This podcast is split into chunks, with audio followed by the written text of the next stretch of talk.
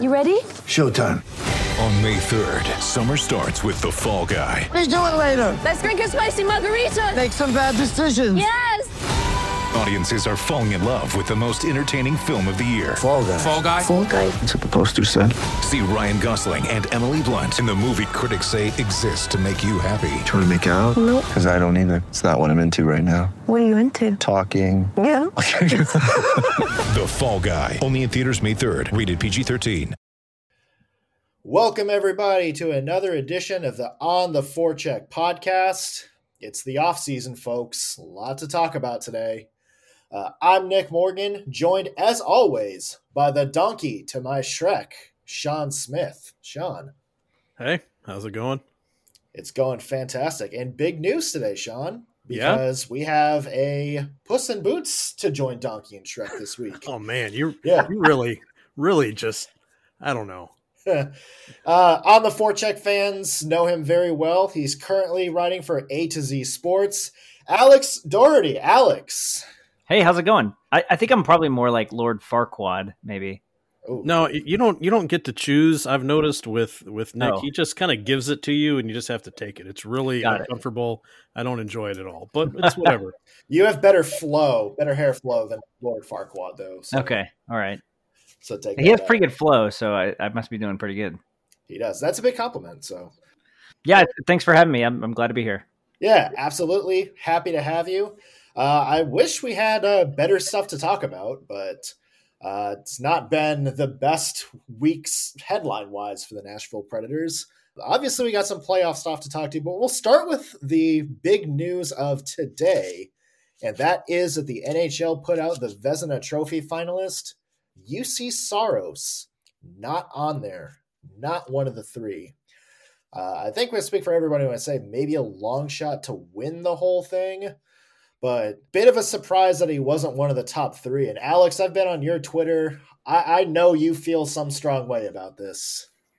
Yeah, I mean, uh, I uh, I was honestly like pretty shocked that he wasn't on there. I mean, the name that the name that stood out on that list to me that should not have been on there is Philipp Grubauer, and he, he's had a fine season. Um, uh, but I thought, uh, and now I can't even remember who the other finalists are. But I guess it's as it Gru- Grubauer, Vasilevskiy, and Marc Andre Fleury? Is that right? That is correct. Yes. Yeah. Yeah, uh, Fleury doesn't surprise me just because he he was you know such a workhorse for Vegas all year, and they, you know they were very good, and you know he's just he's the guy. But then he like doesn't even get a start. He they they sat him in the playoff game. I thought that was interesting, but um, Fleury and Vasilevskiy make sense. I just like Juuse Saros is is like so clearly been better than Philipp Grubauer all season. Grubauer getting the benefit of playing on probably the Stanley Cup winning team. Uh, I mean, he had I think he had 29 wins this year. I think Saros had like 21. That's about the only category that he that he beat him in. I mean, like every other category: goals saved above average, overall save percentage, five on five save percentage, high danger save percentage, all that stuff. Saros is better than than Grubauer. He's also better than the other two. Yeah. But uh, yeah, it's it's it's so stupid, man. I I, mean, I don't I don't exactly. Yeah. it's so stupid because the G the GMs vote on Vezina Trophy. They look at basically wins and shutouts, and then they just like ask around, "Hey, who's been good?" And uh, since Nashville wasn't very good most of the season, they didn't talk about Juuse Saros, so it's very silly. Yeah, I you know, I'm not going to say I'm surprised. And when I when I look at the wording for who wins the Vezina Trophy, it's the goaltender who's adjudged to be the best at this position.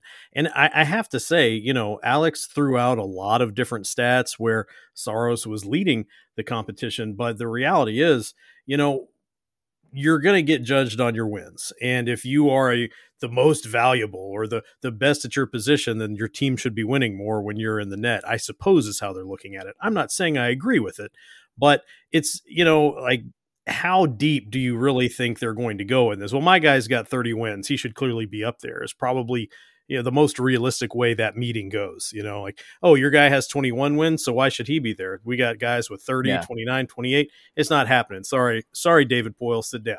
Um, so I, I'm afraid that as much as we can make that argument about all of these other stats where Saros is, you know, definitely in the front of that race. It's just not going to happen until you have the wins. That, that's true, but the the wins thing. Look, I, I looked at that too, and like wh- while wins obviously corresponds very high to being a final, finalist, it doesn't determine the winner always. So like, it's not just as simple as okay, well, who had the most wins, they get the Vezina. It's not like the Rocket Richard Trophy; it's just who had the most goals. It, it's it's different. Like there has to be other factors they're looking at. I mean, like there there's a reason why it's not just straight across the board. The wins leader every year wins the because that didn't happen. Um, and I, I, don't know what the factors are uh, uh, that that don't um, that that that they also look at. I mean, they must be looking at something else. I think it's shutouts. I think look at shutouts and wins. I think they probably glance at save percentage. They probably glance at save percentage, and then are like, yeah, maybe this guy should be in there. I, I bet Saros gets fourth. I bet he's like right on the cusp. I think I think he probably has finishes fourth in voting. That's my will, guess. Will they show that at the end of everything? Yeah, yeah, yeah. yeah. They put all the votes. Yeah, everyone who yeah. got votes. I'm curious. I mean, I guess if you look at skaters, you know, realistically, we all know, and I'm sure Brian would agree that plus minus is the king of stats for skaters. So I'm sure that if you go. You go with that same logic. I feel like he's going to show up at my house and uh, and, and beat me physically. Just start um, preaching but, goals against average, and he go. might just pop up. Oh boy. But here's here's the thing. I think for goalies, the king of stats is wins and losses. So that's probably how they're looking at that too. Yeah. Well, I know. Well, I know Alex mentioned shutouts, and everybody's pointing. out, I think Grubauer had either seven or eight. I can't remember the exact number. And yeah, Saros, that's what, that's probably Saros, what did it. And Saros yeah. only had three, but at the same time, if you're voting on this, what's more impressive, stopping twenty of twenty shots like Grubauer, or stopping forty four of forty five? Like Saros yeah. did for many nights. He didn't get the shutout, but he made like 44 saves consistently. Yeah, one of the reasons that Colorado got so many shutouts is because they ran out of pucks because Colorado's offense was putting them all in the other net. Yeah. And having time. having three guys who could reasonably win a Norris trophy in the next five years probably yeah, helps the too. defensive stats too. But uh, like like you said, Sean, I think it's gonna be really interesting to see where Saros did wind up when those votes came out. Um, you know, I do think he finished fourth, and I on the other side, I do think there is an argument for all three guys who made the finalists. I'm just not saying I totally agree with that argument. I, I do think Saros was one of the three best goalies, and by the end of the year, I don't really think you can deny it. I, I, would agree with that statement. I think you could you could say he's one of the three best goalies, especially if you're looking at the back half of the season. But you know they're they're going to say that it's the whole season long kind of thing and and whatever. But you know what's important is that everybody had a good time and someone's going to win a trophy. well, speaking of everybody had a good time, what a season for the Nashville Predators, huh? I think we went through about ten years worth of storylines just in the past five months we had a rebuild in there somewhere. We had a late season playoff run, uh, four four overtimes, just everything in between.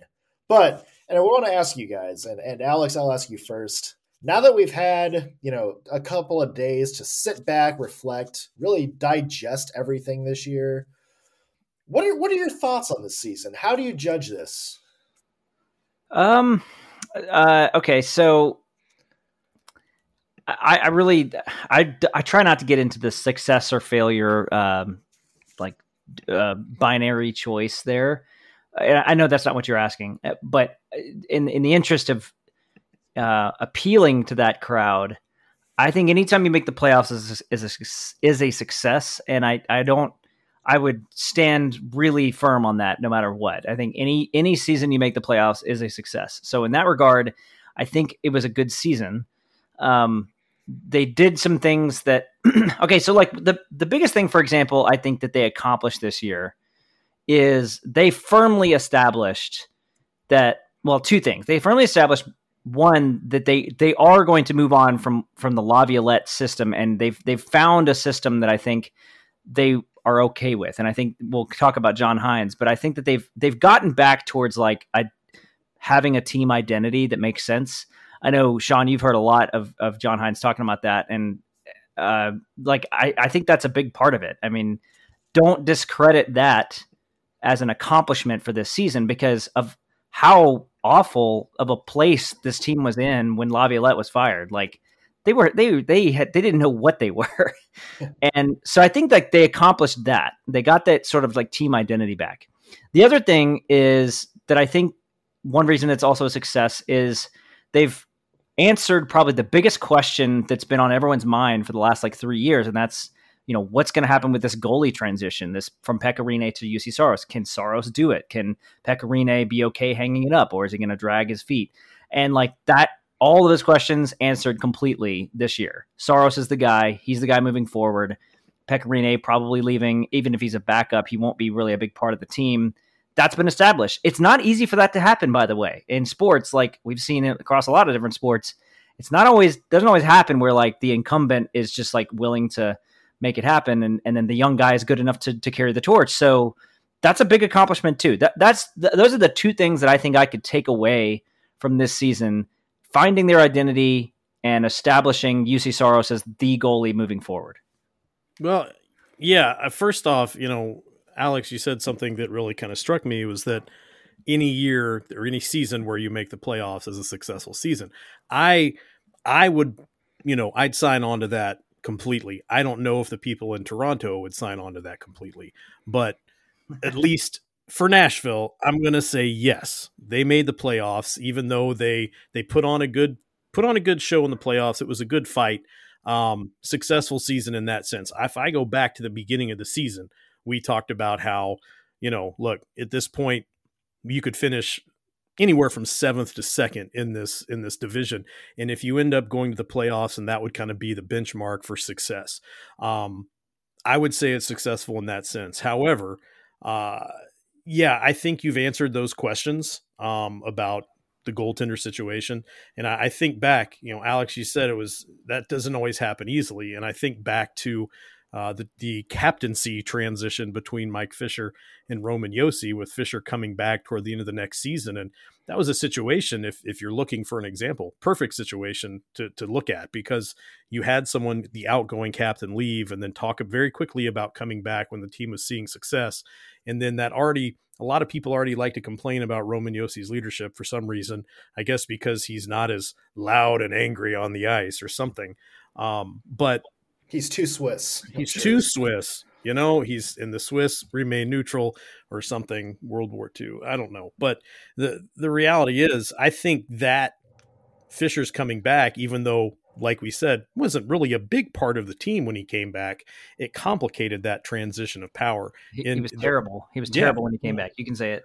Yeah, well, he he was. I think Yeah. anybody would have my back on that. But Yeah. you know, the reality is, even though he was bad, I think it made that situation worse for Roman Josi, and I think it it allowed a lot. Oh, well, I'm glad Fisher's coming back because he's going to get that team in, in order like Josi didn't, or something. I mean, all all stupid arguments, but they were all things I heard quite frequently when he returned, and so you're really lucky and fortunate that you know everyone's always said from the start that Pekka Rinne is a world class human being, and you're seeing that you know even more so as he has been very very grace gracious in this transition of of goaltending uh you know the goaltender spot to Juuse Saros and it just really backs up what everybody said all along about him off the ice it's always been the same on the ice but now you see him in this transitional stage of his career it still holds true So let me ask you guys this.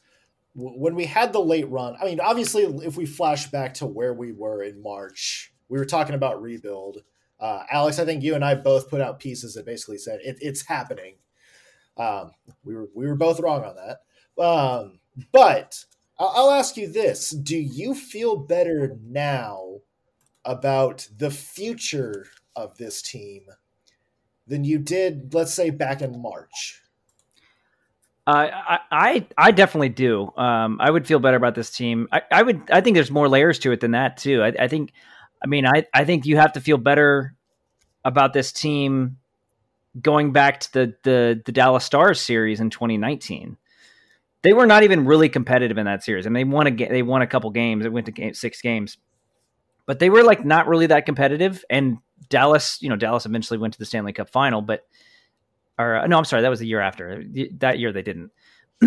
uh, they, they they're they're significantly better from that day, and then they're they're better now than they were at the beginning of the season. Um, uh, I, I think you have to feel pretty good about it moving forward. Um, it obviously depends on what happens in the offseason, which we're going to talk about. But um, again, I think the the biggest question, the Juuse Saros question, is is like established, and that's your that's one of your biggest pieces of your team moving forward, and that's been covered. Like they're they're good there. Um, now they have to solve some of their cap issues and figure out what they're going to do with Seattle and maybe move some pieces around. But um, yeah, I think you have to feel better. Oh, I, I feel I feel like I've done a lot of talking and writing and tweeting and whatevering about the fact that I think the team's in a much better spot than they were. I mean, there's there's no doubt. I, I know at one point I made an impassioned plea on the radio to not cheer for a tank. And so, you know, a lot of go- us did. well, yeah, I mean, a lot of us did. Um, but you know, you're going from the extreme of saying, "Hey, guys, don't cheer for a tank. You want this team to do well, and here's why," to the team doing well. And I think it's very easy to see the results of that. Um, so you know, realistically, realistically here, what you're looking at is a team that has gone from needing a total teardown and rebuild to a team that maybe just needs to make some uh, painful cuts, I guess you could say, at least cuts that would be painful to the fan base, um, and move forward uh, with kind of the bolstered youth presence that has uh, managed to manifest itself on the team, despite um, Poile doing everything he could in free agency to make that not happen. Yeah, and I want to talk about that a little bit because that was the headline going into last off season. Was David Poile kind of hinted, "Hey, we're going to bring some of these guys who've been in Milwaukee. We're going to bring them up, and we're going to give them a shot." Um, and then when you know Nick Cousins and Brad Richardson and Erik Haula came in, I think we're all like, "Okay, where's uh, Phil Tomasino going to play? Where's Eeli Tolvanen going to play?" But he he wound up accomplishing the youth movement goal, at least to some extent, because Ellie Tolvin, and I think you can pretty much assume is going to be a daily part of the lineup next year. Um, Alex Carrier, assuming he's still on the roster, we'll get to that because there is some expansion issues with him. Mm. Um, you know, he's he's a top four defenseman. I mean, he showed it. Like he proven it. It's not like a Dante Fabbro situation where you know he came in, played sparingly, and then was thrown into a top four role. I mean, Carrier came in and was a top four defenseman, and you know when I went back and watched his games, there's maybe you know the glaring mistakes he made. I could probably count on one hand, which is fantastic for a first year player. And then you also have guys like David Farrance, Jeremy Davies, who came up and played well. Rem Pitlick, I think, when he was in the lineup, played great. Tanner Jeannot. I mean, there's all these and I know like everybody's talking about oh Poile just lucked into it, but at the end of the day, the Preds got where they wanted to be, and that's have some youth get their feet wet, prove they can play, and all of a sudden you have all these young players to build around. Yeah, uh, I, I've actually gone down this road about the, the youth movement thing, and I, I guess I don't I don't feel like trying to rehash all that because I've, I, have tried to make my point so many different times, so many different ways, and I just can't make it clear. But I, I know what it looks like in my head. But Yeah. essentially, like that the that the youth movement happened simultaneous to uh, some older players also not playing well or being injured. So I don't know. It's it's hard to explain, but basically, the youth movement happened like alongside uh, a, a bunch of other things happening that people just kind of ignore. But uh, yeah, I, I think the youth movement's like definitely on the way. I think it's going to be even more now. I mean, um, I, I thought that Tomasino would get his debut this year. I don't think that uh, he'll. I, obviously, that didn't happen. Um, I, I don't know where he's going to fit next year. I would assume he gets a pretty solid shot at the roster, but you feel like you'd want to get his debut out of the way first uh, if you're going to do that. So that's kind of confusing. Um, yeah, I, the, there's there's going to be a big a large number of contributors next year that are uh, are going to be guys we've seen this year. Um, I mean, Yakov Trenin, uh, Tanner Jeannot, maybe Mathieu Olivier if they re-sign him. Um, those guys are going to be a big part of it. Uh, I, I, doubt Erik Haula is back because that wouldn't really make a lot of sense, but maybe Nick Cousins already under a contract for next year. Mikael Granlund, maybe they re-sign him. He's only 28. Um, so the, it'll be interesting to see how much younger they get in the offseason. Agreed, and that's uh, that's something we're going to have to watch. And I'm glad you mentioned that because a little bit later we're going to be talking about individual players and their chances on like what percentage chance do we think they're going to be back on the team next year. Uh, that's coming up in a little bit. For now, though, let's look back on the Carolina series because that in itself was kind of a microcosm of the Preds' entire season.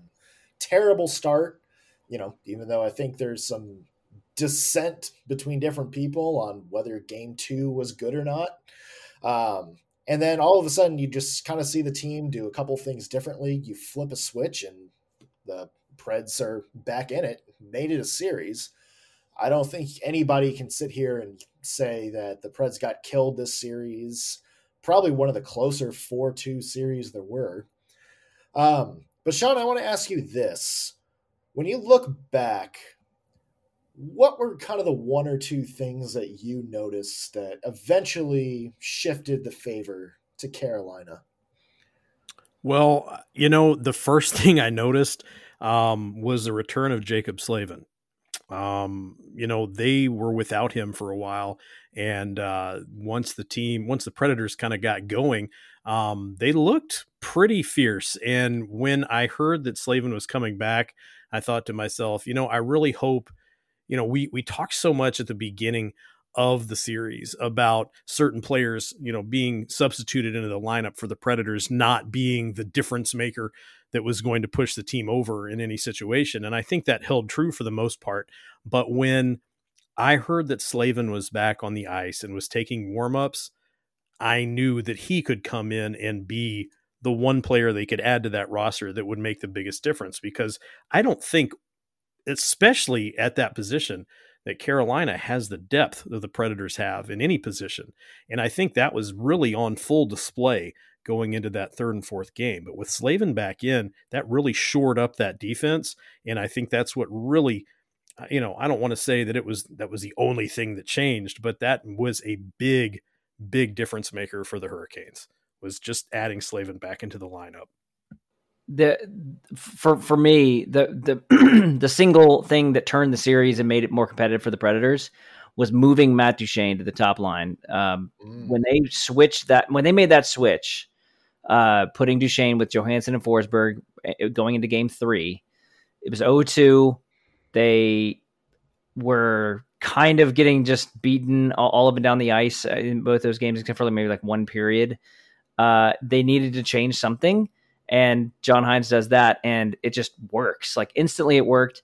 And then the other thing is like when when you do something like that in mid mid series, you throw this like curveball at them that works. Then you've like you've switched the dynamic, regardless of what the series record is, like down 0-2 or up to nothing. When you when you you've changed the dynamic of it, and I think Carolina had to do some catching up. I mean, like they Sean's right that like getting Slavin back was a big part of it.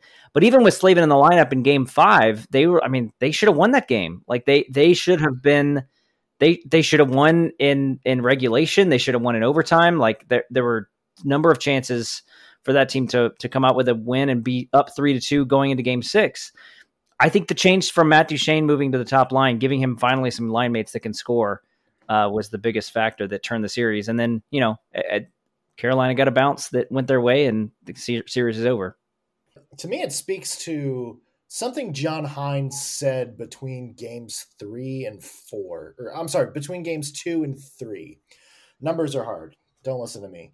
Um, it was he said he admitted there's going to be strategy changes. I, I think he was specifically asked about the power play in that situation, but he said we're going to change I can't remember the exact wording, but he basically summarized by saying, We're going to make strategic changes. And that was the first time that I've really heard him say, We're going to change how we do things.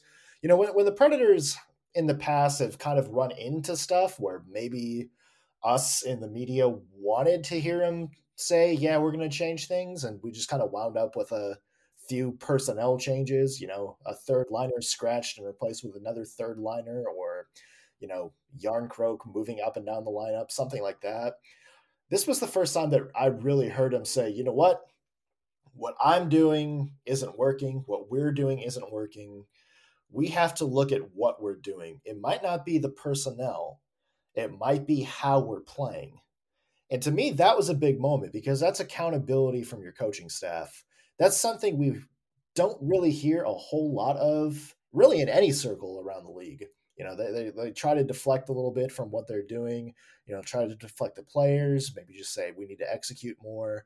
This is the first time I've ever really heard John Hynes say, we need to change the way we're doing things. And after that, I don't know if that was just a motivation, you know, if that just kicked the players into a higher gear, but you could see the difference in, in strategy between games two and three. I mean, there is a lot more movement on the power play.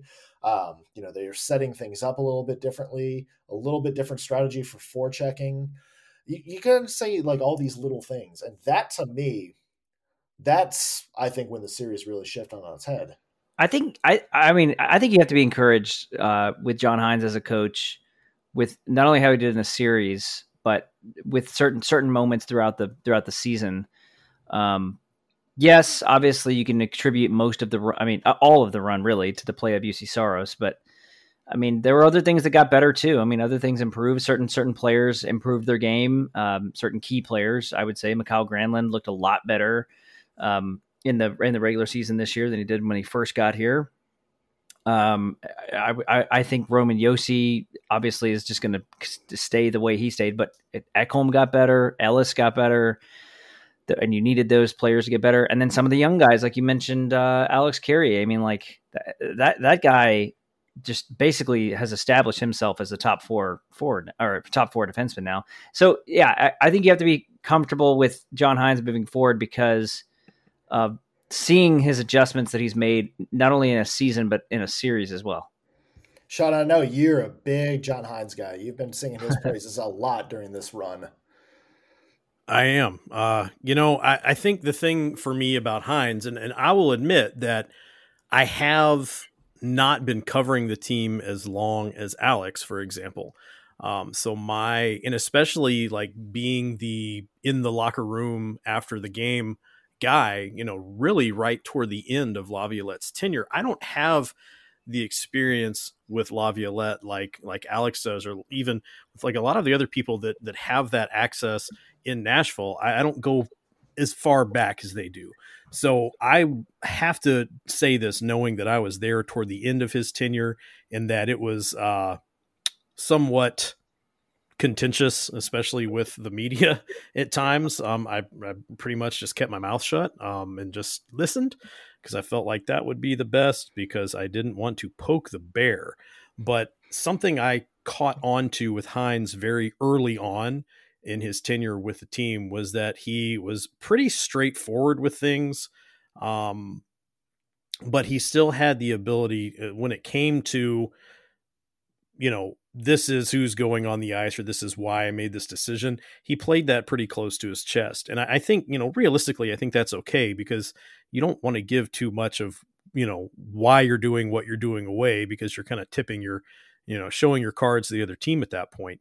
But there is a level of accountability for him where and it's it's matured i think from last season to this season and alex you may remember looking at the qualifying round last year when people were starting to question the lack of lineup changes. He made a comment about putting the guys on the ice each night that he thinks have the best chance to win the game for the team. And we all kind of thought that sounded a little crazy because clearly there were better options. Um, and so I, I, really got the feeling like, oh, maybe he's kind of losing touch with this whole being open and honest kind of thing with with the media. But you saw this season, I think, you know, you saw him in at, after game two be really I don't want to say confrontational, but he was very straightforward about, you know, look, you're leveling criticisms and I don't agree with them. I don't appreciate it and kind of done here for the night. But the ah. next day, just after getting a chance to get home, get a night of sleep, that's when he made those comments about making changes. And it's almost like you know, once the anger had subsided, he and the rest of the coaching staff were able to come together and say, okay, what's the problem? What happened? And instead of just saying, clearly we did nothing wrong, it must be the players, they did say, okay, we've got to do something different. We've got to play a little bit differently. What do we need to do? And and like Nick said, I don't think you see a lot of that. And I think if you look at his messaging from the beginning of the season, the things that he was talking about back when the team was still kind of married to that that point shot mentality, um, he never wavered in what his vision was for the team, and it, it took a while for the team to catch up to that. But I think if you look at what's happened toward the end of the season, everybody got on board with it. And again, we mentioned earlier, it's it's moving back from the uh, that aspect at the beginning of the season where you know we're not married to that Laviolette style anymore.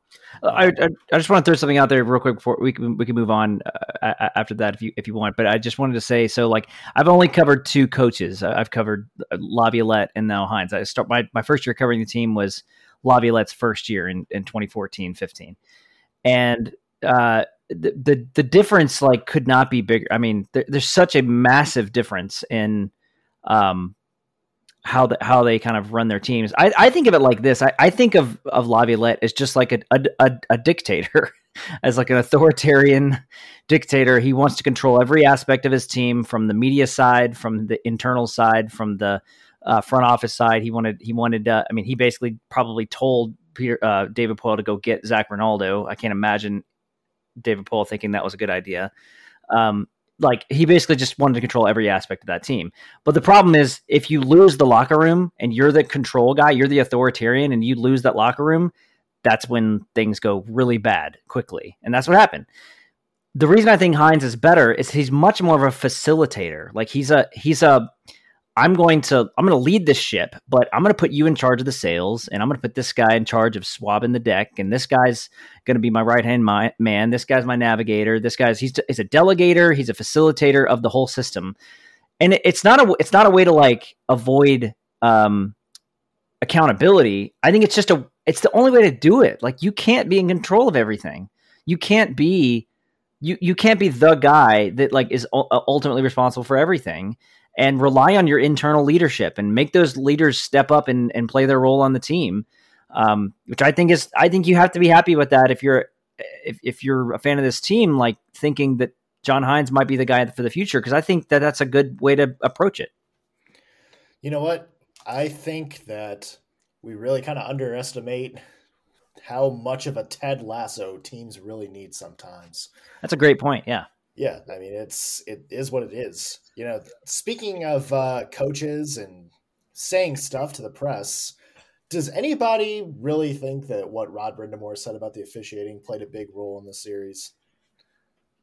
I don't. Is, I don't. Is, is anybody willing to die on that hill? No, no, no. Okay, I mean it's it became a thing. I think just because people in articles and, and on Twitter were making it a thing, but I mean uh, the officiating was inconsistent. I'll say that, but I don't think it was a situation where one person swayed it or anything like that. No, and I, I think you got a chance though with that complaint from Brind'Amour to see the difference in those two coaches, and you you get to see Brind'Amour, which a lot of people have argued, and I mean they're not necessarily wrong. That's just gamesmanship on his part. You know, like if he can bring that element into it, where the ref, the refs are starting to question, oh, do I need to call this? Should I not call this? And is he really giving his team an advantage that they that they don't even have to worry about? You know, from the player side of things. But you know, Brind'Amour wanted to make excuses, um, even when his team won a game, which seemed really odd to me.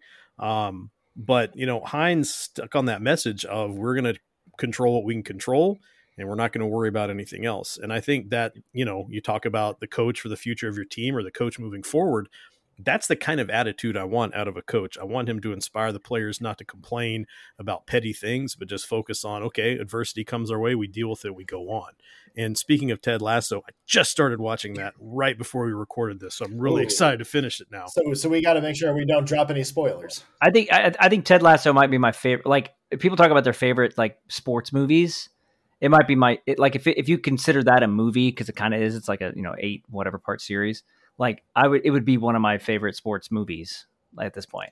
I can't wait to finish watching. It's it. fantastic. we're it's done fantastic. with this, it's, it's going to be incredible. Especially given this conversation. it's the sports fans version of Schitt's Creek. It really is just the show that makes you feel good. I haven't watched that yet either. Well, you sound like you need uh, to clear out the old DVR sometime soon. Well, I'll do what I can. Well, let's uh let's move forward. Well, actually, before we do, Uh, one one last thing. Does anybody want to say anything about Carolina's social media? I, I don't know why that became a thing, but does anybody want to comment on it?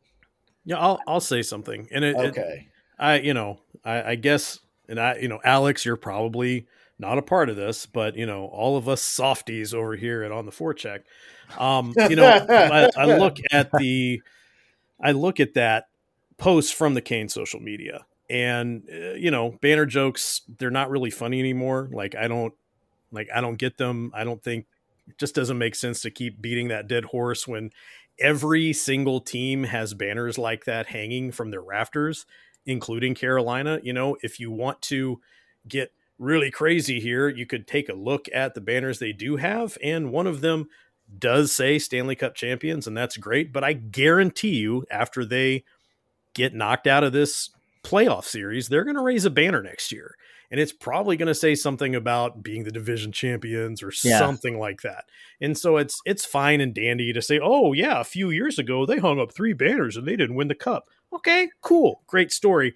But uh, that to me, like that's just you know, it's an it's clown shoes. It's not funny. People just expect it at this point. So you know, you make you, wear the clown shoes. Nobody goes, "Oh my god, look at that clown shoes! They're incredibly big and red. What a what a hilarious comedic thing!" I can't stop laughing. Um, but you just expect, you know, trash people to make trash jokes at this point. So uh, there's that. But then the thing that got me was, and everything I've heard and everything I understand, it was a, a Photoshop job that prompted the uh, the whole thing about the Preds blocking them on Instagram. And so, you know, that that was I don't know. There's a lot of backlash to that. A lot of people saying, "Oh, the Preds social media lost" or whatever. But uh, I don't know. It's it's weird to uh, it, you, you know the number one rule in comedy from everything I've always heard, and I've I've watched a lot of comedy. I've listened to a lot of comedians talk. You never punch down. You always punch up. So if you want to punch on on an equal footing while you're playing a team, that's fine. But when that series is over and those players shake hands on the ice, that should be the end of it. You want to you want to attack after that. You're just punching down, and that's just a bad look, in my opinion. Maybe Um, I'm wrong. Well, only thing I'll add is about the the banner thing. Uh, one thing is, first of all, it's not that original of a tweet. Like s- uh, ha- half of hockey Twitter has made Photoshop versions of a banner um, of Nashville saying whatever, whatever jo- insert joke here. Uh, they're just the first social media account to do it. So, like, first of all, you lose points for originality. Not that good of a tweet.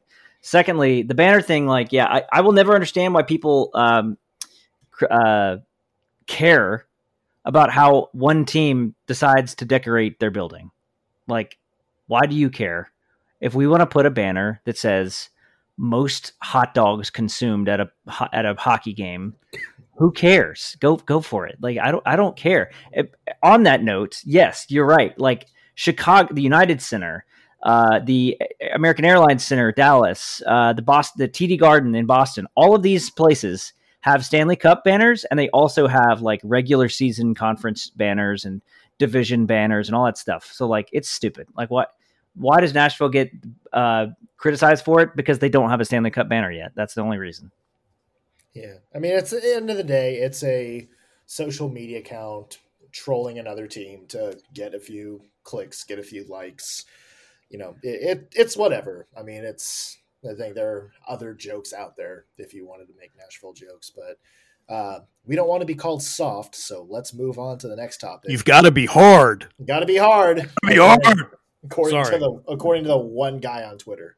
Well, no, there were there were two more, but they were just late entries to the contest. Either, either way, It was by a guy who skipped leg day. So, you know, Oh, if, we, if boy. we want to talk about going hard, you Oh. know, do some squats, pal. Um, I'm sure I'll get a tweet for that. hey, the off season's coming up.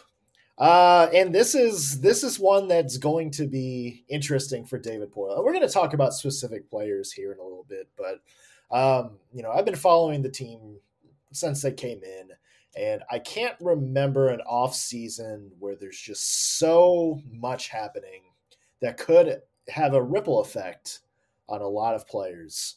And let's start with the expansion draft because that's going to be what seems like the first order of business. Alex, I'll ask with you because I think this was you on Twitter that mentioned this the other day. Back in 2017, it was a pretty easy expansion list for the Preds. I mean, it was just a matter of Jarnkrok versus Neal. Which one did you like better? This year, there's just so many directions that you can go. Yeah, uh, yeah. In 2017, it was a pretty simple. It, it, wasn't simple in the fact that I think the Predators were worried they were going to lose someone. I mean, I, I think it's, it's, different now because I think they're kind of wanting Seattle to take someone in particular. Um, but yeah, Vegas was very a very difficult situation for them because they didn't want to lose James Neal, they didn't want to use Calle Jarnkrok, they didn't want to lose anyone else. Uh, but the rules were the rules, and um, Vegas wouldn't return their phone calls. So uh, that was they were just kind of SOL, and they they lost James Neal. This is different because um, David Poile has an incentive now to really work with Seattle, and I would think that Ron Francis, the GM for Seattle, will want to listen to what David Poile has to say because Poile's going to want to sweeten the pot for them to take a high dollar contract, whether it be um, Matt Duchene, Ryan Johansen. I could see them trading someone like Ryan Ellis. Uh, I could see them getting rid of Viktor Arvidsson's contract. Um, not that it's a bad one, just um, because I think they might try to trade him. Um, and they'll they'll sweeten the pot. You know, we'll give you a draft pick, we'll give you a, a prospect to to take one of these two guys. So like or one of these any number of guys. Um, so yeah, it's very different. Uh, I'm really interested to see what their protection list is going to be. However, keep in mind the protection list might not matter because they if they have a deal in place, you know, it doesn't matter who they expose. They're already telling them to to pick a certain player. Uh, tons of teams did that with Vegas. Um, but again, they probably didn't have any leverage, and so George McPhee never, never picked up the phone. I guess the thing for me, and this is a question that I have, and maybe this is just me, maybe everybody knows this and I don't. Is there an order that they're going to have to pick in? Like, do they have to start with a certain team and then go to the next team, or is there? I don't. I don't, no, it, I don't it think it's like an official draft. I think it's just yeah. you look at each team's list and kind of pick and choose. I want to say it's alphabetical. I think they just like on the night of the actual expansion draft, like all the teams are just in, in order alphabetically. Oh, okay. That's how Vegas was, but I'm, I'm, sure it's. I think it's like you have to pick X number of forwards, X number of defensemen. What? Yeah, yeah. How, how how it'll work like functionally is is on the 17th, four days before the draft, all the teams submit their protection lists, their official lists Okay. Uh, and then everyone speculates about who's going to pick who or oh. who they're going to pick, and then uh, and then the actual draft, and they they announce who they're going to pick, and um, you know, it's just like it's it's not the most riveting uh, you well, know television, but yeah, well, I mean, yeah, I mean, I guess it's not the same as like the amateur draft or anything, but yeah, I, I guess the thing is, it's it's you have to base what the Predators are, are going to lose in this or what they're going to choose from Nashville on what they're going to choose from everybody else, and I, I'm not like I don't have the breadth of knowledge needed on every single team and every single team's like protection. Like it's hard for me to to make that decision and say, well, based on what they're going to do with everybody else, this is what they're going to do with Nashville. So, um, you know, if I'm looking at it, yeah, you want to shed a big contract. And in every conversation anyone's ever had with me, like, well, what do you think is going to happen? I'm like, well, you know, $8 million uh, would be a really nice chunk of change to spend um, you know, in the offseason if you were looking at rebuilding this team. Um, and this may be one of your last really good chances to deal someone like that. Um, but I also have to think too, you know, you mentioned trading Ellis and, and Ellis is my son's favorite player and he would be absolutely heartbroken. My, my wife has already had conversations with him about it. It's, it's not a good situation, but I don't think that's going to happen, by the way. I, I, well, I, I, just, I threw that name out there. It, I mean, it's a possibility, but like I would well, guess probably four or five other guys first. True, but you have to, you know, there is a major logjam in this team's defense where you have so many prospects down at the lower levels that want a chance. I mean, Carrier's been in Milwaukee for years. You know, the the first thing I ever did when I started on the forecheck was was I went to like the Future Stars camper or whatever they call that, and I was really excited to see Carrier. I wanted to see how he played. I expected to see him coming up to Nashville soon, and that was uh, after the Cup run. That was the 2017 2018 season, and you're looking at him getting his first real shot in 2021 and and that to me shows you how big of a logjam there is defensively to where the team may need to make some room in their defensive core to be able to get some of these guys moved up or conversely that could be someone that you're trading in order to sweeten the pot on someone else as one of your really strong defensive prospects which i'm tired of getting rid of really strong defensive prospects but I, I just I, I, right I, I i that's why i like any conversation i have about this um and i'm sure you get questions too sean I just think the, the emphasis should be on David Poile working a deal so that the protection list doesn't matter. Um, right. Because like there's so many options. Like, I mean, if, if you look, if you just really try to dive in and like, should they do eight skaters or should they do seven forwards, three defensemen? Like you are going to have a, have heartbreak over who's exposed because like, it's just impossible to like, you're going to lose Eeli Tolvanen or you're going to lose Dante Fabbro or Alex Carrier or you're going to lose uh, Viktor Arvidsson, or you're going to lose name name your guy Yakov Trenin. He could be he could be taken. I mean, like there's so many options that uh, that Seattle could just like pilch from you, and that's why I think he has to get on the phone and work a deal. And he might have already done that because he seems very confident in that he's already got it figured out. He does. Yeah, I mean, you've heard him say that, right? Like he seems yep. like pretty sure that he's already knows what he's going to do. So I wonder if he's already got a deal in place. Um, which would be good. And I, I think that would be uh, that's the best way to do it. He's got to work a deal so that uh, he doesn't. It's not a he's not in a guessing game on the day of. Yeah, he doesn't want to be caught in that situation again. And I, I really think the I think David Poile's future kind of hinges on managing this well, in, in my opinion. Right. And we're running a little short on time, so I want to keep this brief. But there's two points I wanted to bring up. One, to echo what Alex said, if you're ever going to make a deal, this is the draft year you want to do this because a it's not a strong draft class and and you have a mid first round pick. And two, this is kind of a quick question I want to answer to we saw some teams get fleeced back in 2017. I mean, the Wild lost both Alex Tuch and Erik Haula. Yeah. Uh, Florida lost more or less everyone. They lost Every, a ton of guys. They lost a ton of guys trying to keep. Uh, I think Alex Petrovic was the fourth defenseman they wanted to keep, and they wound up losing Marchessault and Reilly Smith.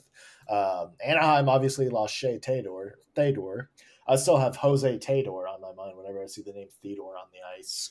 so I, I want to, real quick, want to ask um, do you think some of that storyline from 2017 is going to change how GMs approach this year's expansion draft? Do you think they're going to be any more or less cautious because of that? Uh, so I, I, think that I don't know about that, but I do know that uh, Seattle will probably try to follow the same route that Vegas did. And if you remember, Vegas just acquired so much draft capital. They had they had so many draft picks in that draft, and then in the next two drafts where they they got all, kinds of really good players. Like they, they acquired so much draft capital. So if Seattle is smart, and that's a good thing to do. If Seattle's smart, they will they will definitely talk to people who are willing to send them draft picks in order to, to not select certain players. I'm I'm going to keep it real brief because I think every move every GM has made since the Vegas draft has been with eyes on the Seattle draft. Interesting. And I don't disagree with that. But we're going to get into a little bit more of this in just a few seconds. We're going to take a quick break. Um, Alex, I don't know if you know this, but we have a tradition here on the on the Forecheck podcast. Well, we started it after you left the On the Forecheck podcast. Uh-huh. Uh, we have a trivia question going to break. Okay. So this one is for you and Sean. We've had a lot of overtime games this playoff series, this past playoff series. So there's two players tied in Predators history for most playoff overtime points. Can you name the two players? Think about it and give me an answer on the other side of the break. Get ready for the greatest roast of all time the Roast of Tom Brady, a Netflix live event happening May 5th. Hosted by Kevin Hart, the seven time world champion gets his cleats held to the fire by famous friends and frenemies on an unforgettable night where everything is fair game. Tune in on May 5th at 5 p.m. Pacific time for the Roast of Tom Brady, live only on Netflix. Welcome back, everybody. Before the break, I asked what two players have the team record for most career playoff overtime points. Do you guys have any guesses? Okay, so I can name almost all the goals. So, like, I, I know Kevin Fiala had two. I know Craig Smith had one. Mike Fisher had one. Obviously, Matt Duchene had one. And, uh, well, now I've, I've forgotten who just scored the other one. Luke just Luke Kunin, yes. So it's definitely not Luke Kunin. He only has one. Uh, I mean, I think an educated guess would be one of the one of the two defensemen, either either Ekholm or Josi. But uh, I'll let I'll let Sean do some figuring as well. Um, I was I was going to say the safe bet would be Josi, and then the the backup was also going to be Ekholm. So I think I think beyond that, if you get past those two, um, you know, I don't know that that seems right to me, but I don't know. well, I mean, I'm thinking. Hold on. I, I, let me let me commit to my my name here. So so Fiala had two goals, and I'm trying to think. He would have been gone. He wouldn't have been on the line with. He wasn't. He wasn't in town when Craig Smith scored that one. I don't think he was out there when Mike Fisher scored either. So he would just have two, but two might be enough. I'm going to go with Kevin Fiala. Sean, I'm going to go with Josi. well, your guy, one of your guesses were both right. Mattias Ekholm, Ah, three assists. mm, The other one you did not get. oh, And this, here's a hint he has not scored a goal. All three of his points have been secondary assists. wow. Huh. Is it Ryan Um, Ellis? He is our beloved manager's favorite player.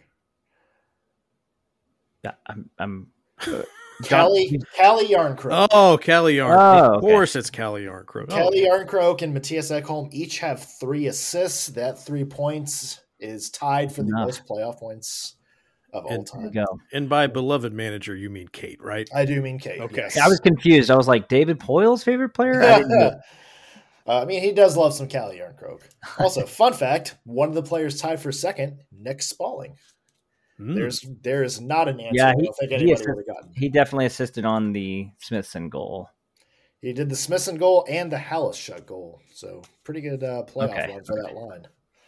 All right. Well, um, as we mentioned earlier, probably a good chance there's going to be some roster turnover this year. There's expansion. There's a chance for a big trade. Probably not a buyout, but you know, weirder things have happened. So I want to play a game with you two. I'm going to give you guys a Preds player. You guys tell me in a percentage number how likely you think that player is on the team next year.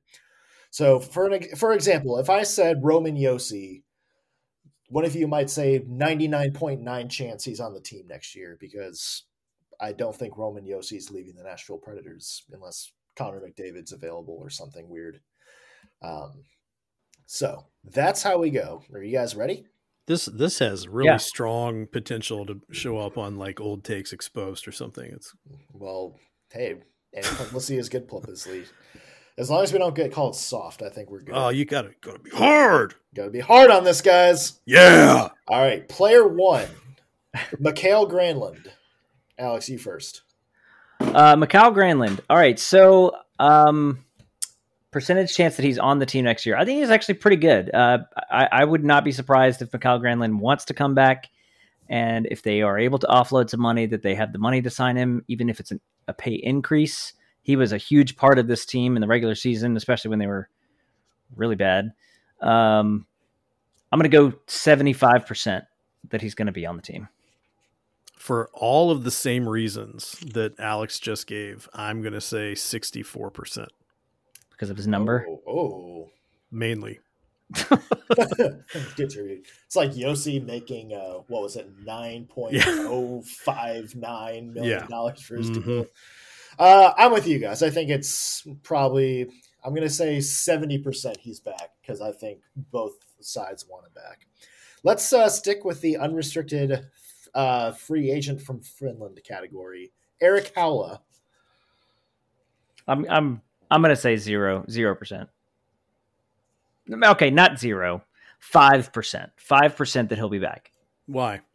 Why you say five percent? I just don't. I don't think that they're gonna want to want to want to keep him. I I, I think that um, there's they had too many other pieces that can fit in. Um, I think it was a good experiment. I don't think he was bad, but like I think they have too many other pieces that they probably want to move up. I just don't think. I don't think it makes any sense. So, quick side question, and I don't know, maybe maybe Nick's going to tell us we can't talk about this right now, but uh, do you think that signing Haula was a big part of getting Granlund to come back? Huh? Uh, maybe. I don't know. I just I don't know. I wonder if that's like a package deal. Like, okay, you know, I'm I'm really interested in re-signing. You going to keep my boy Eric here, or do I need to go somewhere else? Like, I don't know. I don't know if he's going to pull something like that, but I've always wondered because it seemed like those two signings came really close to each other. It, could, it could be a factor. Could be a factor. I don't mean, know. I don't think it's a Parise Suter situation or when USC basketball recruited Little Romeo so they can get DeMar DeRozan. But, you know, I think they talked. I think they just said, hey, this is a decent place if you want to try. Hmm. Um, Maybe. I'm not. I'm definitely not um, uh, denying that it, it's a that it could be true. Like there's something. There could be something to that. Yeah. So I, I don't know, but I, I, think you're probably right. I think there's a much smaller chance of him being on on the team um, than Granlund next year. So I, would say you're probably about right. I give me a little bit higher, maybe five point six percent. I'm going to go five percent too, uh, for the same reasons. And it's not that I don't think they. It's not the fact that they don't like Erik Haula or anything like that. I just think there's other options that you can put there from within. Uh, let's go to a restricted free agent who has Ooh. been um, kind of up and down on Twitter talk. Ben Harpur. Hmm. I guess I guess I'll bite first on this one. Um, I think you have too many defensive prospects that you'd rather have on the team at this point. I feel like Harper is able to come in and play a role. Um, I was really surprised that role involved being on the Predators. Um, but with the AHL situation, I guess it made sense. So um, I'm going to say you've probably got 10% chance of him being back. I know they liked what he brought to the team, um, but I don't know. You you saw a lot of uh, a lot of issues that you could really clear up with some mm, fresher, maybe more talented defenders. Uh, I, I would go pre, uh, significantly higher than that. I I think it's like a 50-50 on on Ben Harpur coming back, and that's really mostly just because John Hynes likes him a lot. So play, played him five games in the series, played a lot down the stretch. He's an RFA, so he'll be cheap. They need cheap contracts. I think it's a pretty good shot that he makes it. Uh, I don't know how much he would play because, like, I think if they're really going to give, uh, con- continue to give guys like Davies and Farrance and even Lewington uh, a, a, shot next year. Um, he probably won't play a lot, but I think he's probably back and he'll be cheap. So, well. yeah, I think it's a situation where he's probably going to at least start on the team. Uh, so I'm going to go. I'm actually going to go 90 percent on this. Wow, I think they wow. like Harpur. I don't. I don't know if he finishes the season in Nashville, but I think he's definitely going to be on the roster at the start of next year do we want to waste time, Erik Gudbranson, or do we all just want to say zero percent? Probably zero. Probably like maybe one, one percent. Yeah, I'm I'm with you on that one. Yeah, it's you know good good guy from all accounts. Just I I don't think he's going to be a long term thing. All right, who's ready to get juicy? Oh, let's do it. Ryan Johansen. All right, so I think of all the options for who is going to play in Seattle next year, Ryan Johansen makes the most sense. Um, I don't want to go back through the whole expansion draft thing again, but I I think that there's a chance that he's the guy that goes to Seattle because that's what Seattle would need. They're okay taking on eight million dollars a year. It's only eight million dollars for four more years. I think that they'd probably be willing to do that. So I think it's less than a third. I think it's like well, let's say let's say a third. Uh, there's a thirty three point three three three three percent chance that he's on the Predators next year. I, I would say, you know, I, I, understand where your your percentage is coming from. I'm going to say 50-50 because I feel like uh, this is either the guy that goes to Seattle or they just go in a totally different direction. I'm going to be a little more optimistic than both of you. I'm going to go 75%, and we're going to get into why because I think the Preds are going to want somebody else on the expansion block. Um, but I also think that the Preds really like what they saw from Johansen, especially towards the end of the year. And I think they want to see what they have in that Forsberg, Johansen, Duchene combo. So I'm going to go 80% for Ryan Johansen. Um, this is a guy who we really didn't think would be on the roster this far a couple months ago, Mattias Ekholm. And there's some layers to this one. Yeah, I think I think pretty high. I, I think um, hmm, seventy-five percent that he'll be on the team. I he this is a guy that you could realistically build a team around. I think you know if you're if you are Seattle, this is a guy you could look at and say, "Oh, we need to get this guy." I mean, he has strong leadership potential. Um, you know, you you could look at him as a potential captain in year one in Seattle, in my opinion. Um, and and realistically, you know, he's a guy that is good for the room without being a detriment on the ice. Um, like there's a lot of guys you hear about being great in the locker room, but don't really bring much on the ice. I think he's everything you would want in the locker room as well as on the ice, total package. So if you're the Predators, as David Poile said, he's not going to lose him in expansion. Um, I don't I don't know that he ends up going anywhere else. I'm going to say 100% chance he's on the team next year. Mm. I am going to go 75%. I'm leaning towards Sean just because I, I, think they want him on the roster. I think they know how important he is. I mean, I think there's an argument to be made he was the best defenseman on the team throughout the entire scope of the season. But he also has a contract coming up and if there's any indication that he may not resign or maybe non-committal, you might need to pull the trigger on a trade. So not going 100%, but I think it's probably a 75% chance. And I, I want to say too something about Ekholm is when he signed his last contract, it was very team friendly, and he, he even made the comment that that was more than enough money for him, that he wasn't going to retire and go live some extravagant lifestyle. And so you've got to wonder you know he was willing to take the uh, you know the discount the first time around. Is he willing to take it the second time around if he really wants to stay in nashville? And i, I feel like of, of just about anybody on the team that has the ability uh, and the skill to make big money he's probably the one that would be the most willing to take that team friendly deal. I don't disagree with you there. All right uh, next up another defenseman dante fabbro um, so I, I think I think it's pretty clear at this point. Alex Carrier has passed him. I know we talked a little bit about that, but uh, you know, if, if they were to do the eight skaters route, for example, with Seattle, uh, I think they'd protect Alex Carrier before they protected Dante Fabbro. Um, but that doesn't mean that that doesn't mean he's going to go to Seattle either. So, um, you know, he's a good defenseman. He's got he's still got some growing to do. I, I, think he's probably on the team. I think that they they figure out a way to to not have him be taken by Seattle, and they sign him because he's he's due a contract or not RFA rather.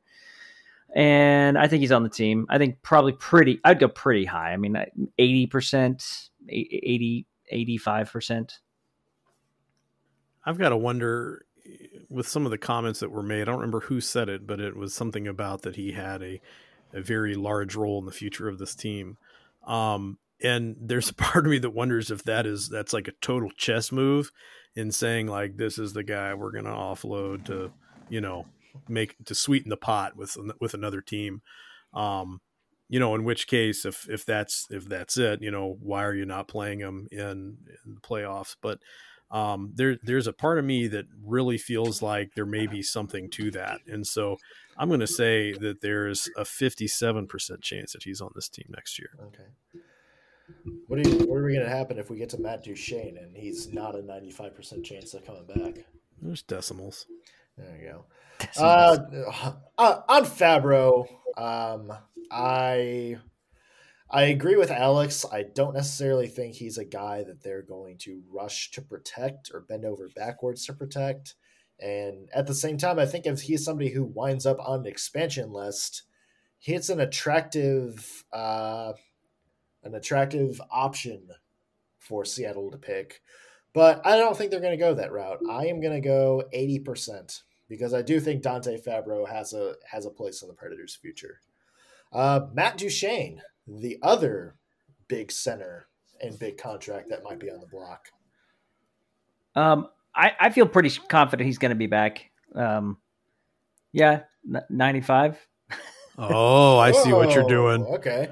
Oh man. Well, okay, so the, just real quick, the reason, uh, like, go, any any of the any of the stats people, just go look at his on ice impact, five on five, like his shot charts.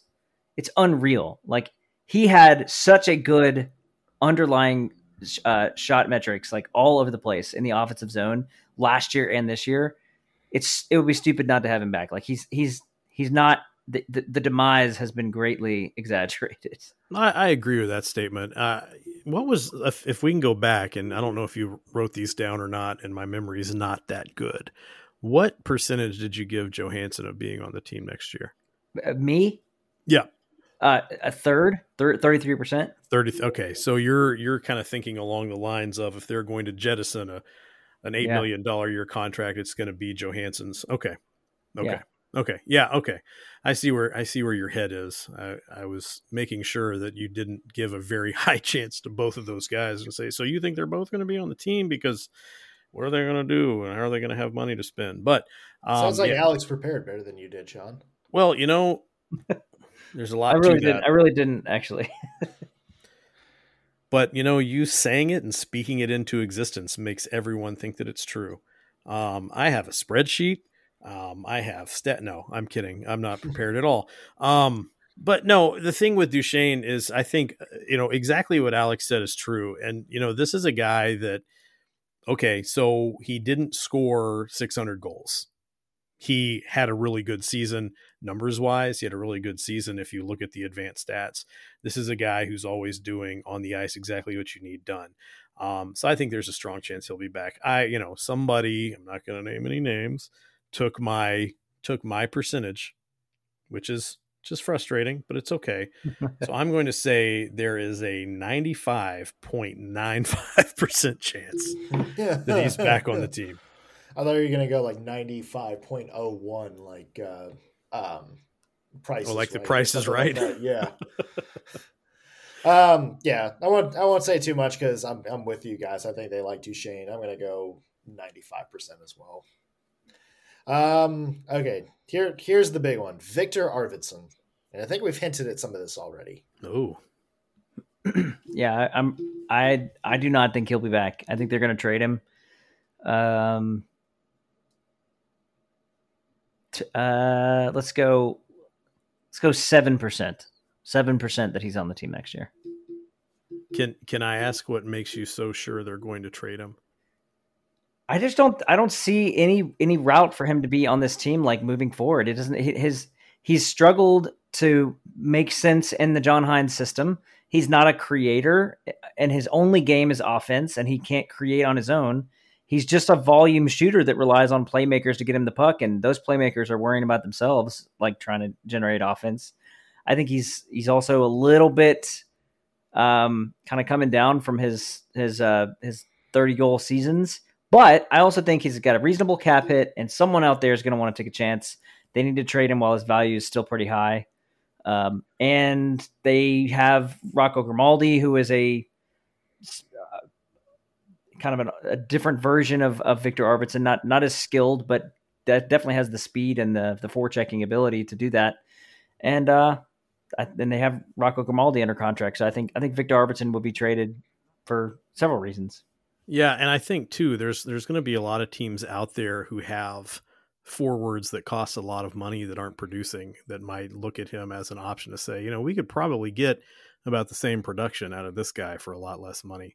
Um, so you you may be right. I I don't want to go. I don't want to. What what what was the percentage you gave? Seven. Seven. Seven percent. I think I know You're- where Sean's going with this. You're fairly certain that he's going to be traded then. Okay. Well, I don't know. I I hate to commit to a number, but you know, probably somewhere around. I mean, your number is pretty close. Um, maybe nine point nine percent. you didn't go 33% or 3.3? I went three point three times three. Wow. Okay. I just had to think Mm, about that to do the math in my head for a second. Sorry. Um, remember when I said that I think the Preds are going to try to dangle somebody else on the expansion draft? I think it's Arvidsson. Um, and whether whether or not he winds up in Seattle or whether he gets traded, um, I just I don't see a spot for him long term. I, I think Eeli Tolvanen is playing the role that they want Arvidsson to play, but he's playing a little better than Arvidsson, or at least has a little bit more upside in that um, in that spot. I also don't think Arvidsson has been the same since he's come back from the Bortuzzo hit.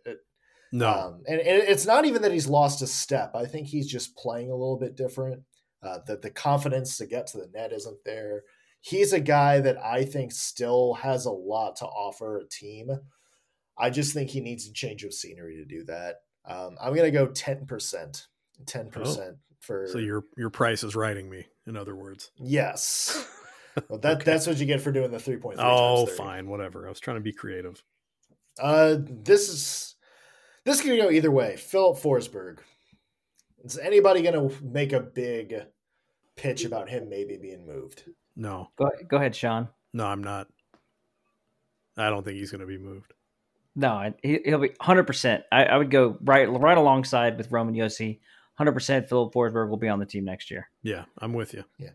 I'm going to say 95 just because of the contract situation. Who knows what's going to happen? Uh, but but I agree. I think they are going to move hell and high water to try to get Filip Forsberg to stay a long time. So Yeah.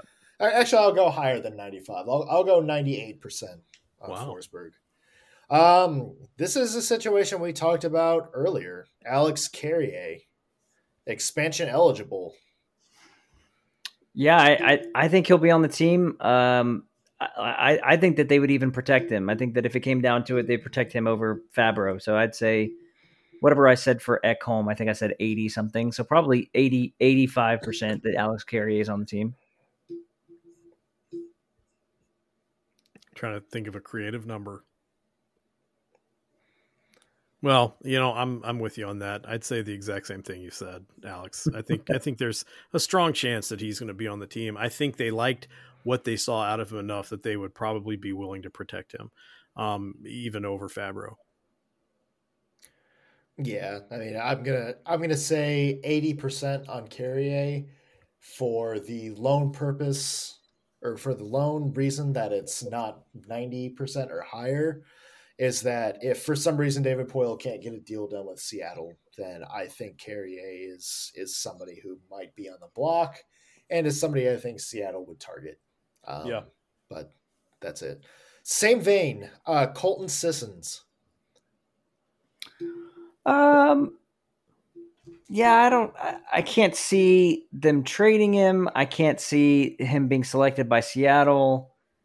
Uh, he's obviously under contract for a long time. He's got a reasonable cap hit. A big part of the fourth line. I'd go ninety percent. Ninety percent. He's on the team. I can I can see that argument, and I, it's a name that I've heard several people say. Oh, they might lose Sissons. They might lose Sissons, but I, I don't think that you sign him to the contract you sign him to, be, and not not so much for the price, but for the term on it, and and think that that's a piece you're going to move. Not not so much because you know, oh well, you want him on the team forever, but because I don't know that an expansion team is going to want to take on that long of a contract. Um, it just seems like a bit much to to put down or a long commitment to someone who's been playing on the fourth line. And I think too, you know, he's someone that has been on the team for a long time, has been through the ups and downs with the team, and is familiar enough with how things need to be done to to do things quote unquote the predator way that he's someone now that has is a veteran presence that works really well with the youth when they come up. And I think that's going to be very valuable to the team moving forward. So I'd say, you know, somewhere between 90 and 95. I'm going to go 90%. Uh, again, possible expansion target. I don't see Seattle picking him, but at the same time, it also depends on who else is available around the league and if they need a bottom pair guy. It's hard to find another one who's been as consistent as Colton Sissons in that situation. Uh, two more. Calle Jarnkrok. Anybody see him going anywhere? Um, no, they they they already protected the guy from one uh, one Seattle draft. And I know it's not only about that, but or expansion draft rather, but um, no, he's back. Calle Jarnkrok is back, ninety percent. There's nothing nothing I can do creatively unless I put his number backwards and make it ninety one percent. There we go. Mm. Ooh. Yeah, gonna go. Gonna go ninety percent on Jarnkrok for same reasons we've talked about with other players. Uh, last one. Get the tissues out. Oh God. Pekka Rinne. What do we see his future looking like? So my I uh I think obviously we're answering is he going to be back in the Predators? I think it's pretty low. I, I think nothing above 10%. Um and that's obviously that's changed because I think I think at one point in the year, you know, no one knew it wasn't wasn't clear. But that last game, like it just had that fine the the the sort of air of finality to it. I mean, like he didn't have to, you know, do all that and wave and and take it in and skate around. Like he kind of just had that happen. Like he could have just been like, "No, I'm I'm going back inside. We're we're we're done here." Because he did that, I feel like he does feel like it's the end. He's just being cagey with his answers on how what he's going to do. No idea where he's going to be, but I, I think it's pretty unlikely that he's back in Nashville next year. Not not as a skate. Now, some people have, have made the the guess that he's going to come back and work with the Predators in some capacity, a goal, goalie coach or talent scout or what, I don't know what else. Um, maybe that happens, but not as a not as a player, not as a goaltender uh, on the ice. Yeah, I'm I'm a little bit older than Pekka Rinne. Um, I think by three years. Is he 38 now? Is that right? Yeah, I'm three years older than than Pekka Rinne, and you know my kids are older than his kids, and I can only imagine that if I, you know, three years ago had my first child, and I was at that point in, in a career that takes me away from home, um, quite often and requires a lot of my time outside of me actually doing my job that requires that much of a commitment. Um, you know pekka loves finland. He he goes back all the time. Um, I, I feel like he's maybe he's at a point where he's ready to say you know what? I've got a son. Um, i've got a family. It's time it's time to go back to finland for a while and just be a dad and not to um, not to Juuse, but you know, an, an actual father to my son. Here and for I, his son Juuse Saros. you know, he's he's made pretty good money. I, I don't think it's a situation where he's like, if I could just squeeze one or two more years out, you know, maybe two million dollars a year, I'd be set.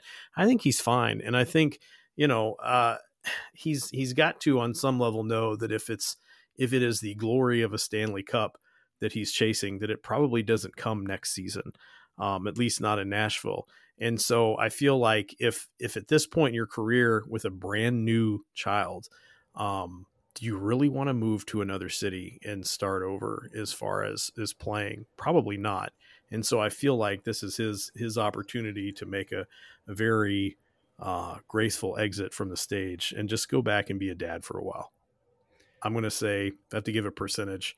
Um, yeah, it's going to be pretty low, you know, maybe maybe 10, 15, something like that.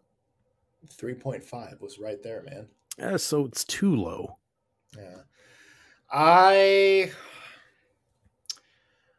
I was on the fence about this because towards the everybody kind of thought this was going to be Pekka's last year before the season even started.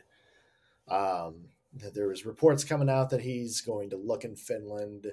Um, you know, the press countered that by saying they haven't talked contract. You know, they're going to talk, see if there's any interest there, but just everything about that last game seemed like a farewell, not just for the fans where, where Pekka took a lap, but you look at how his teammates were responding, you know, giving him the curtain call and coming in back out to give him the big send off. I, I think this is it for Pekka in Nashville. I, I think he I don't think he stays in the NHL because I don't think he wants to play for a team other than the Preds. I, I think he goes back to Finland for a couple of years, kind of do what Pavel Datsyuk did, raise the family in his home's uh, home country, and and that's fine. I I think that's the way Pekka Rinne got his, his send off. You couldn't write a Hollywood script better than that. So I'm going to say Rinne leaves on a high note, and I'm going to say 3.5%. He's back next year. If if you, there you didn't go. want it, Sean, I was going to take it. Okay, fine. It's yours. All right. Well, that's our that's our uh, list, everybody, and uh, I think that's probably a good place to wrap up the show. We haven't we haven't even argued about food. I know. It's Alex. You missed the entire uh, French fry debate. Oh, What was that? oh. We're, okay, we're. I'm just gonna. How I'm gonna. much time do you have? I'm I'm going to phrase this just straight up, so we can get a straight up answer. What do you think of McDonald's fries? I like them. Thank you. Did you, I, they're gonna- not my they're not my favorite, but I, I enjoy I enjoy them. you're going to mute my microphone, aren't you? Yeah, or you. I'm going to erase you from this entire podcast. No. This this will just be Nick and Alex. Nick and Alex's McDonald's fry fan podcast. Yeah, like I said, we're tr- we're trying to get a sponsorship from somebody. Well, I prefer the uh I prefer the meat choices at Arby's. I hear they have the meats. Uh, if, if there's if there's if there's anybody else out there who wants to sponsor us, if Look, there's if a, if there is a barbecue company, a barbecue restaurant, look, I will come eat your barbecue and I will talk about it a lot. peg leg um, porker, Anybody, Dave, just dude Somebody, on a yeah. dude on the corner with uh with uh you know a smoker. Like I don't care if you want me to talk about your barbecue. Just just hit me up on the Twitter. I thought you were gonna go when you mentioned uh, guy in the corner. I thought you were gonna go the hot dog guy. That's always up there on like Third Avenue. Huh? There's a hot dog guy on Third Avenue. There is a hot dog guy. Oh I've had them before. well, sounds good. I'll eat that too. It's not Yeah. barbecue, but whatever. Uh-huh. Or I- wrap that hot dog in bacon, and we're talking. That sounds like either state fair fodder or something I eat if I want to give myself a fatal heart attack. Oh, well, that's ugly, but whatever. That's a that's a good note to end on. hey everybody, that's our show. Uh, Alex, thank you for joining us. We had a lot of fun with you on. Um, yeah, of course. Where where can the find people find you? Um, so, well, currently I'm in hibernation until hockey season again, so you can't find me anywhere. But if you must, uh, just find me on Twitter at AlexDarty1 and hockey coverage at A to Z Sports Nashville.com. Uh, obviously, in the off season, we don't put out as much stuff, but of course, like you know, around the big events, draft, expansion draft, free agency, all that stuff, we'll we'll have stuff out for that. But um, in general, you can catch me back in action in in October. Sean, where can the good people find you at? The the good people can find me on the Twitter at SCSOTF. And of course, you can find me at ontheforecheck.com. I, I will also say, um, I, I put this out on Twitter kind of at a loss for what I can what I should be talking about here. I mean, I know there's end of the season stuff for the Preds. So if you've got some ideas, uh, you know, again, people have recommended I start talking about about brisket, about barbecue. Um, somebody recommended bourbon, all things that start with B.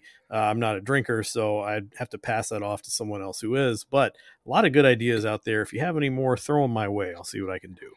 That sounds like the Chris Martell episode. We need Yeah, I on, think that sounds think right. He's he's the resident bourbon master. Um, you can Literally. find literally yes. You can find me uh, underscore ns morgan on Twitter. Um, I'm also running the on the forecheck Twitter account now. So if you see any terrible takes from that account, you're welcome. Um, It's not an if, it's a when. Yes, that is very true. Uh, there's been a lot of memes and back and forth. Uh, I'm I'm the soft guy, everybody. I'm the guy who's soft. Oh, But uh, same boat. We'll have uh, some draft coverage coming up. Uh, I've got a piece about off-season priorities for David Poile, so check that out in a couple of days. Yeah, it's it's the off-season, folks. It's going to be a lean one. Thank you for joining us, everybody. Uh, we'll be back next week with another episode. Be sure to share, subscribe, whatever you need to do, and enjoy the rest of the playoffs.